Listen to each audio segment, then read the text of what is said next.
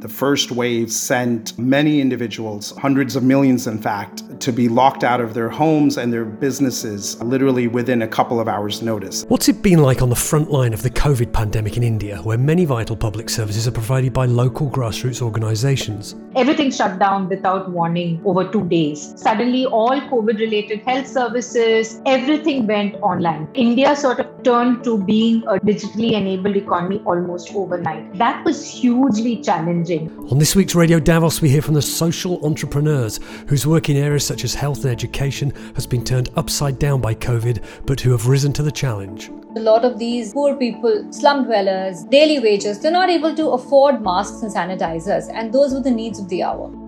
Radio Davos is the podcast from the World Economic Forum that looks at the biggest challenges and how we might fix them. Subscribe wherever you get your podcasts, leave us a rating and a review, and join us on the World Economic Forum Podcast Club on Facebook. Groups saying, even without money, I will do whatever it takes to help the communities I serve, and, and really just seeing a level of empowerment which we've never seen before. I'm Robin Pomeroy at the World Economic Forum, and with a look at India's COVID first responders. And no one's really been looking at, at how do we support them uh, as they support others. This is Radio Radio Davos. India has been one of the countries hardest hit by COVID 19, not just for the health consequences, with almost half a million killed by the virus, it ranks third in the world for COVID deaths behind the USA and Brazil, and it's also been really hit economically. In April 2020, the World Economic Forum launched the COVID Response Alliance for Social Entrepreneurs to mobilize support for grassroots organizations around the world that are helping local communities survive. To pay tribute to those groups and to drum up wider support, the COVID Response Alliance for Social Entrepreneurs has just published a list of 50 of those groups doing vital work in India. And in this episode of Radio Davos, we'll take you to India to hear from a handful of them, providing everything from food aid, medical care, vaccines, and also looking out for the often neglected needs of women and children. First, I spoke to Caroline de Bruyn, head of the COVID Response Alliance for Social Entrepreneurs, and I asked her what exactly is a social entrepreneur.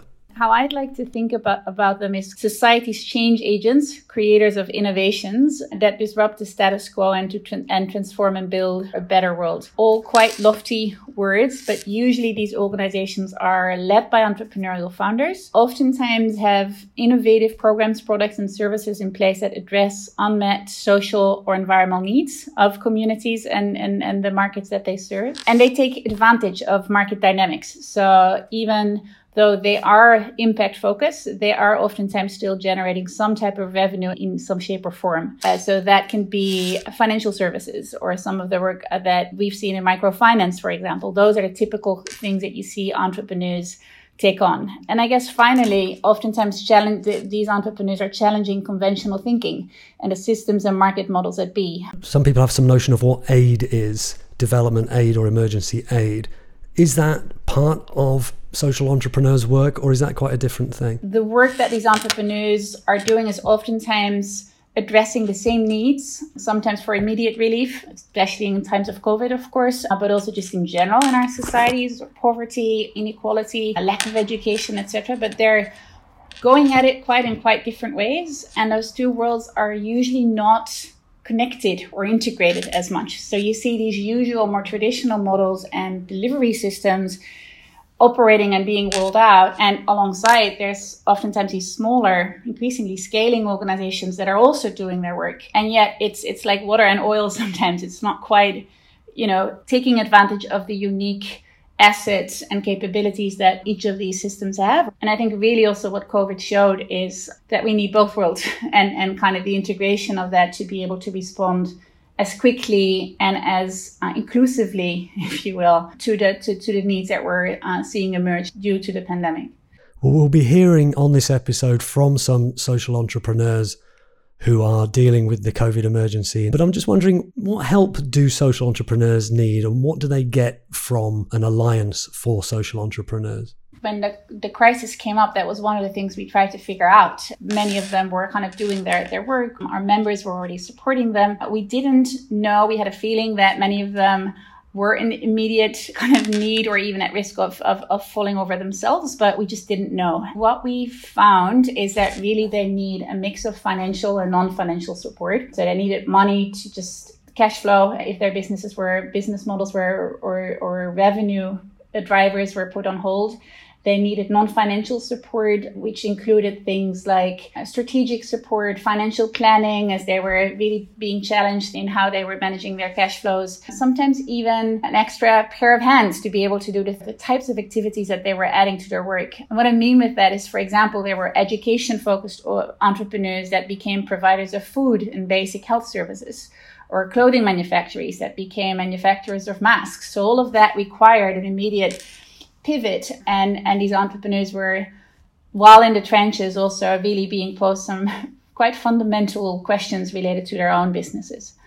And and really kind of what came through maybe more than anything else is is these people just being having worked so hard. It's not very glorious kind of you know work that they're doing. It's it's, it's really hard work in the trenches. And and so what we got back from them is real appreciation i guess for the energy boost and the recognition that we're able to provide them, but also their teams who had been kind of pushing through. And many of them had been affected, not just professionally, obviously, but also in their own homes. People had, they had all lost people. They were all taking care of their family members who were sick while also trying to be the responders that we needed them to be. And so one entrepreneur said, who was working in particular rural areas, that this is such a huge gesture because they are so remote that they often feel that that what they were doing was not making sense to people and that the recognition that that they're getting now through the forum and through our alliance many of whom are, are leading actors in the social enterprise field is really an acknowledgement of their work and maybe also then just you know a boost for them to keep going as their work is is, is far from over. So let's hear from a social entrepreneur this is Radhika Batra, who runs an organisation called Every Infant Matters, which usually focuses on improving the health of hungry children. When COVID hit, suddenly its priorities had to change. Since March of 2020, we've largely been focused on COVID relief. You know, as the cases were increasing and uh, everybody around was advised to wear a mask, and I just noticed that a lot of these uh, poor people and the, the slum dwellers, the, the daily wages, they're not able to afford masks and sanitizers. And those were the needs of the hour. So we started off by distributing these items in the slums. We started off by giving hand washes and soaps in the slums, and that was uh, that was just a very small project that we did. I think we covered around five six hundred people in the slums of New Delhi. Now, uh, 21st of March, I think, was the date when the country was put under the strictest lockdown in history they just shut down all the operations and they just said, you know, life as you know it has to come to a standstill.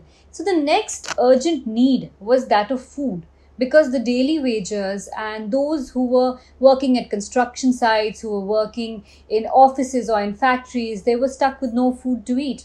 So then we started off by giving uh, ration bags, groceries, we made a COVID care kit of 20 kgs of rice, 20 kgs of wheat flour, then four types of pulses, soap, sanitizer, four masks. We made a whole kit like that, which would sustain a family for about a month.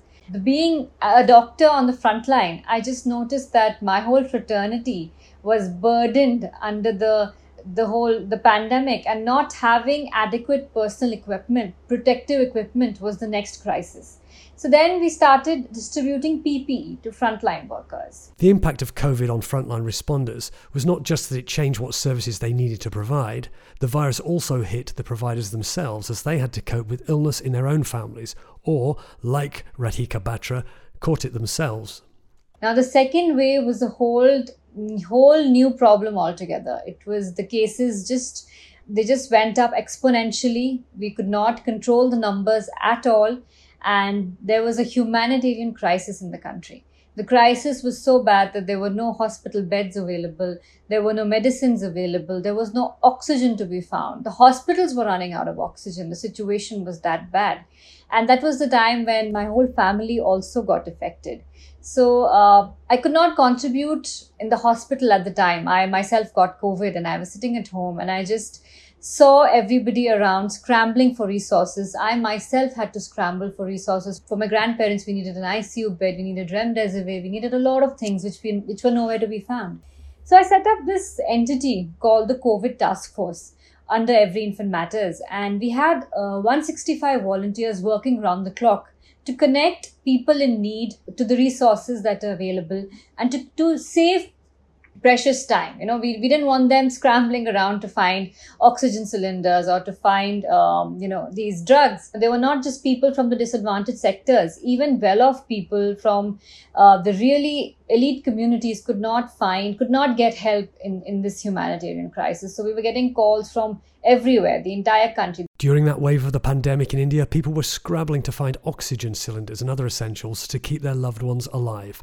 The Every Infant Matters volunteers were helping verify oxygen vendors and letting people know where to find those precious supplies as volunteers, we were picking off these leads off the internet. There were a lot of people posting online. We were verifying them constantly in real time and then updating the patient's families with these with this information that you know okay this place 50 miles from here has a sure shot cylinder that you can get if you reach within half an hour there was a pregnant lady who was on the ventilator and both her baby's life and her life was at stake because the oxygen in that hospital ran out so we got an urgent SOS call that, you know, we need an oxygen tank to sustain this ventilator. Otherwise, both the baby and the mother are going to die. And within, I think, uh, one and a half hours, we were able to get them an oxygen tank. And uh, thankfully, they both survived course, you know, the requests have come down drastically, but it's still going on. Radhika Batra of Every Infant Matters in Delhi, one of the 50 organisations highlighted in the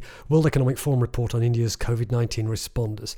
Another one in that report is Armman, which works with government agencies and other NGOs to increase access to healthcare for pregnant women and mothers, a task suddenly made much harder when COVID hit. Here's Armman's founder, Aparna Hegde, explaining how a new virtual clinic has helped pregnant women unable to access hospitals overrun by COVID, and how it has trained healthcare workers on coping with the risks of the virus during pregnancy when COVID struck, what happened is that hospitals closed down or became COVID centers. Healthcare professionals got involved in COVID care. Overnight, we created a virtual clinic, virtual clinic for antenatal and pediatric care, antenatal care in the morning and pediatric care in the afternoon. And women could call in from anywhere in the country. 15,600 women have availed of these services of a virtual clinic, and women would call in with medical emergencies. Oftentimes, you know, if they're bleeding, okay, it's emergency, please go to the hospital. And then where do you go, right? We provide information on that. Or if some home remedies that can be exercised. In second wave, we've added COVID content. We're doing integrated high risk pregnancy management training. To that, we've added COVID content. So, how to manage COVID in pregnancy. We actually created protocols and we've training the nurses, medical officers, specialists throughout the state of Telangana. And we're hoping that this spreads to other states. So, have women in India been hit harder by COVID than men? Aparna Hegde says yes and gives three reasons. Women have had it harder than men there's a big uh, gender divide, though now it seems to be kind, kind of closing down. But if you look at even till the July data, around uh, 167 million men have got access to vaccine, but uh, only 143 million women have got access to vaccine because of the fact that First of all, you look at patriarchy, right? If you look at the fact that woman is second class citizen, the fact that her health is not so important, her nutrition, her care is not that important. So men get access to vaccine more, you know, from a family and not women. Secondly, women do not have the liberty to be able to go out on their own to access vaccines. You know, they need to be escorted, right? So this whole thing of going to the hospital, taking a vaccine, women have been denied that chance, right? Uh, especially from rural India. Lastly, uh, you know, uh, there's a whole digital literacy, illiteracy, right? You, if you look at the number of women who have got access to phones themselves, only 20% have, you know, women would have access to phones, though there might be a family phone, right? Or there's a lot of illiteracy with respect to digital initiatives, right? So our vaccine uh, you know access is only through uh, a mobile phone right? So if you want to register you want to get a date you have to go through the mobile phone. You have to go through an app. It's not even a feature phone. You're talking about rural india right? Where you know most women would have access to feature phone not a smartphone. So how do they go and input their name in the you know app and get a date and go for vaccination, right? So this whole technology divide that's coming in because women do not have access to smartphones as many men do uh, cleared on the whole patriarchy and gendered access to healthcare. Aparna Hegde of Armman, one of the 50 social enterprises responding to the COVID crisis in India, highlighted in the World Economic Forum's report. We'll hear more from India's COVID frontline after this short break sometimes in your career you have these moments where uh, everything changes. So it was uh, one of those uh, life changing, maybe leadership changing uh, moments in time. Svein Tore Holsether is the CEO of Yara, a fertilizer company that started 116 years ago to tackle a famine. Today it's tackling a different crisis and looking to protect the planet. Svein talked to Meet the Leader about how taking urgent action for the environment is steering the company's priorities and how capabilities that it has can help decarbonize the food value chain and even play a special role in the energy transition. With the food sector being uh, 25% of global greenhouse gas emissions, it's important to drive this, to shape this, be proactive rather than reactive. Svein talked to Meet the Leader about how trust will drive the next breakthrough for the climate and how anyone can do their part. We, we don't need any technology breakthroughs. We do need a breakthrough on collaboration, on trust and transparency in order to uh, facilitate it. And we cannot delegate this to someone else to solve for us. We have to do it ourselves. I'm your host, Linda Lacina. Learn all of this and more on the next Meet the Leader. Welcome back to Radio Davos, where we're hearing from social entrepreneurs fighting the impacts of COVID 19 in India. The Antarang Foundation helps young people from socio-economically vulnerable backgrounds make the transition from school to fulfilling work. But as for all the other organisations we've heard from, COVID completely disrupted its work. Its founder and chief executive is Priya Agarwal. India sort of turned to being a digitally enabled economy almost overnight. Everything shut down without warning, you know, over two days. So it gave it gave nobody any time to prepare. With just, and then suddenly all COVID related health services, uh, accessing hospitals, accessing even testing, everything went online right? So that was hugely challenging right at the beginning. After schools have been shut for more than a year now, we've had a huge issue accessing students. All educationists, all schools that serve underserved communities and less privileged uh, young people, youth at risk, young children at risk, um, we've not been able to access our children, right? Even in an urban center like Mumbai, we've barely been able to access 50% of the children. Um, the other 50% have either dropped out of education. In the case of girls, you, ha- you hear an increasing rate of early marriage. In the case of boys, it is you know getting into work much earlier on. So, how did the Antarang Foundation hope to continue its work with young people in such a state of crisis? First, they had to get in touch with those students and then ensure those students stayed in touch. Priya Agarwal. The first that we did was to make sure that we are connected with all of the students and the families that we serve.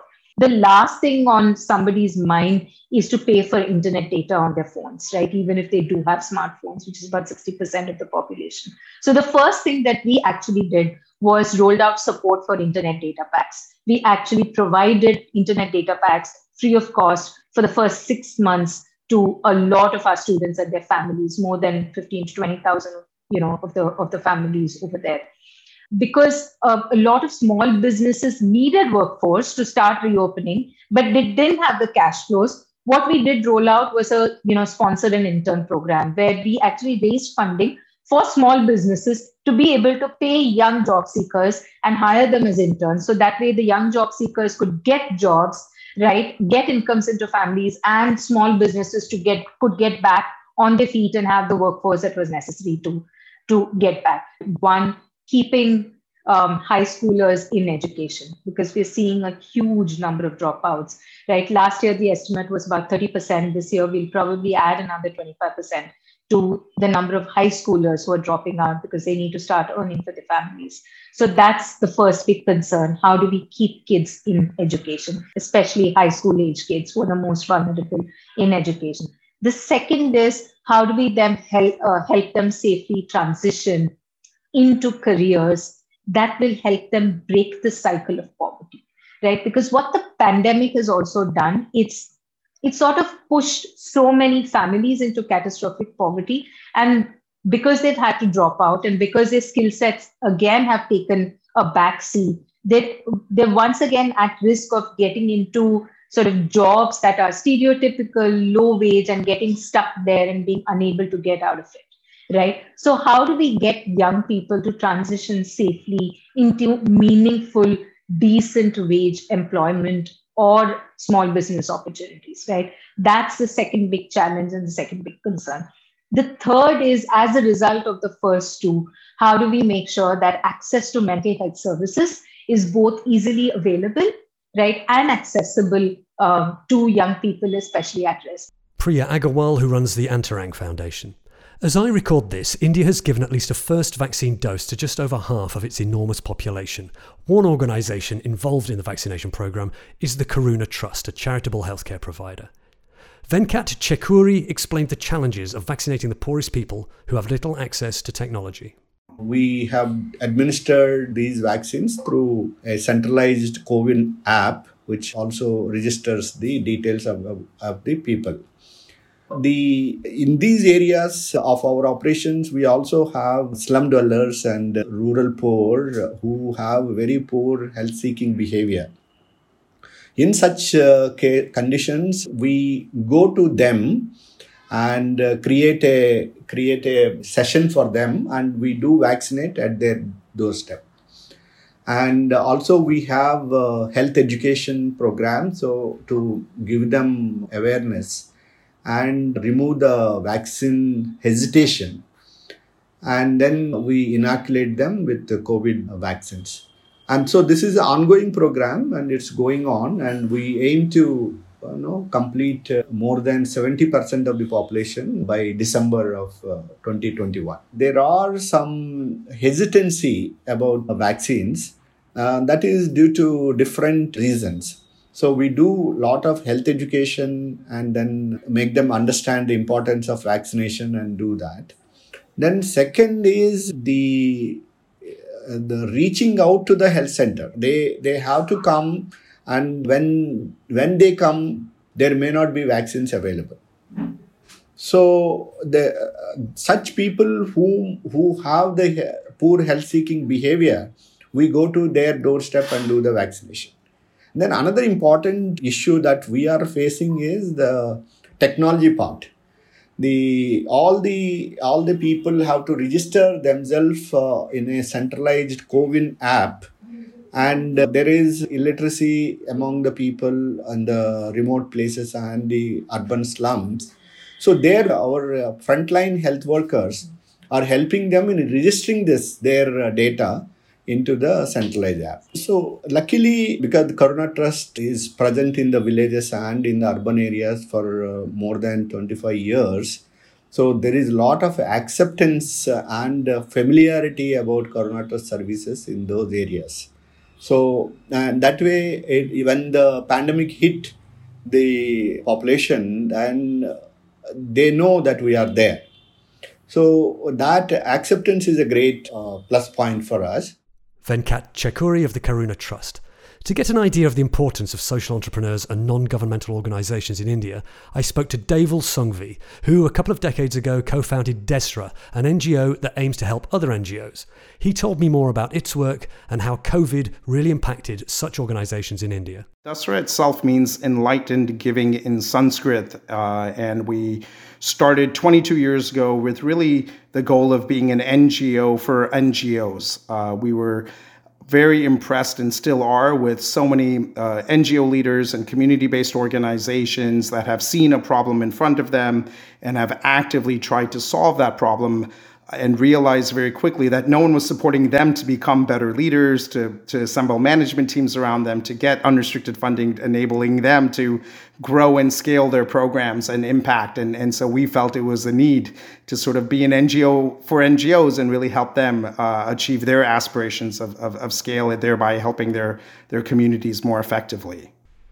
So things again globally and in India have been really bad. I think in India context, the first wave really sent many individuals, hundreds of millions in fact, to be locked out of their homes and their businesses literally within a couple of hours notice. And so we all may remember images of March 2020 of migrant communities walking hundreds of kilometers with children in tow with really nowhere else to go. Many, many informal workers work within the factories uh, and live there as well. And so when the lockdown was announced, they had no way of getting back. They had no place in the cities that they have effectively played a major role in building and were sort of shunted and, and forgotten about. And, and so that was a tragedy in itself. But because of lack of jobs and, and economic opportunity in rural India, many of them were, were forced to come back to the cities. And, And in that, the second wave hit, which was far more deadlier. The Delta strain has, you know, affected us just like it has affected other countries. The only difference I would say is at the time when the Delta strain started hitting, we had less than 1% of our population fully vaccinated. And so we've had far greater deaths than ever imaginable. For example, in one state, the state of West Bengal, they've done some analysis looking at government records and there have been 11 times more deaths in the period since COVID hit in India and now in that particular state compared to uh, a year and a half before that. And so there was 120,000 deaths as opposed to close to about 10,000 deaths in, in, a similar period pre-COVID. And so these stats keep coming out and we're just seeing that the toll that is taken has just been devastating in, in all levels. And so the role of NGOs across all manner of activities has been really important. Could you tell us something about the response to COVID from that sector? Number one, many, in the second wave at least, many NGOs, if not all, were directly impacted by their staff, their team members, their colleagues all being infected. And so in around April, May time, I don't think there was an organization that we knew of that did not have between 30 to 50 percent of their own team members either directly in, infected by COVID at the time or somebody in their household. So, so that was number one. I, I, think number two, these same individuals and organizations were in the community helping out, whether it was to, to provide healthcare services, food, rations, education. The sector, unfortunately, has not skipped a beat uh, now for 18 months. And, and so they were out there doing whatever it took. Um, literally risking their lives to do so and, and continue to. And, and, and so what we realized, and, and something again we've seen from day one, and really the emphasis of why we started was local leaders that are proximate to the issues at hand, that have had lived experiences and what they're trying to solve are the ones that will become the first responders to any sort of crisis. And we saw the same thing happening here, which is where we sort of took the call to, to step up to support these organizations and do whatever we could to, to reciprocate for what they were doing for the community. And what we've seen really in these last 18 months is NGOs coming together, being nimble, realizing with one third the resources, laying off staff, but the staff still working full time to, to really serve those in need and, and really just seeing a level of empowerment which we've never seen before, with, which is groups saying, even without money, I will do whatever it takes to help the communities I serve. And it's it's been tremendous. At the same time, very, very trying on the community overall since you know they they've suffered also with, with their own families with their own health with their own financial status and and no one's really been looking at at how do we support them uh, as they support others what would you say to skeptics who would look at philanthropy and say they're covering over you know these are band-aid solutions very often to fundamental problems that shouldn't be solved by this private sector philanthropy. I think we're fortunate in India to see how a social movement could throw an entire government out of power when we gained independence. That was actually supported by a number of philanthropists across the country and across the world. And, and so I think for those who are skeptical about movements, uh, civil society, and and sort of the impact it makes, I think we we should be reminded of all of the leaders we all love and respect, whether it's Gandhi, Martin Luther King, Nelson Mandela, and and so many others who actually were the cause of of movements that have changed the world completely. Deval Sanghvi of Dasra to find out more about the organisations featured in this episode of Radio Davos and all the others that appear on the World Economic Forum's top 50 COVID 19 last mile responders, look for the article that accompanies this episode, and you can find that on our podcast page, wef.ch slash podcasts. Please subscribe to Radio Davos wherever you get your podcasts and leave us a rating or review and join the conversation on the World Economic Forum Podcast Club. Look for that on Facebook.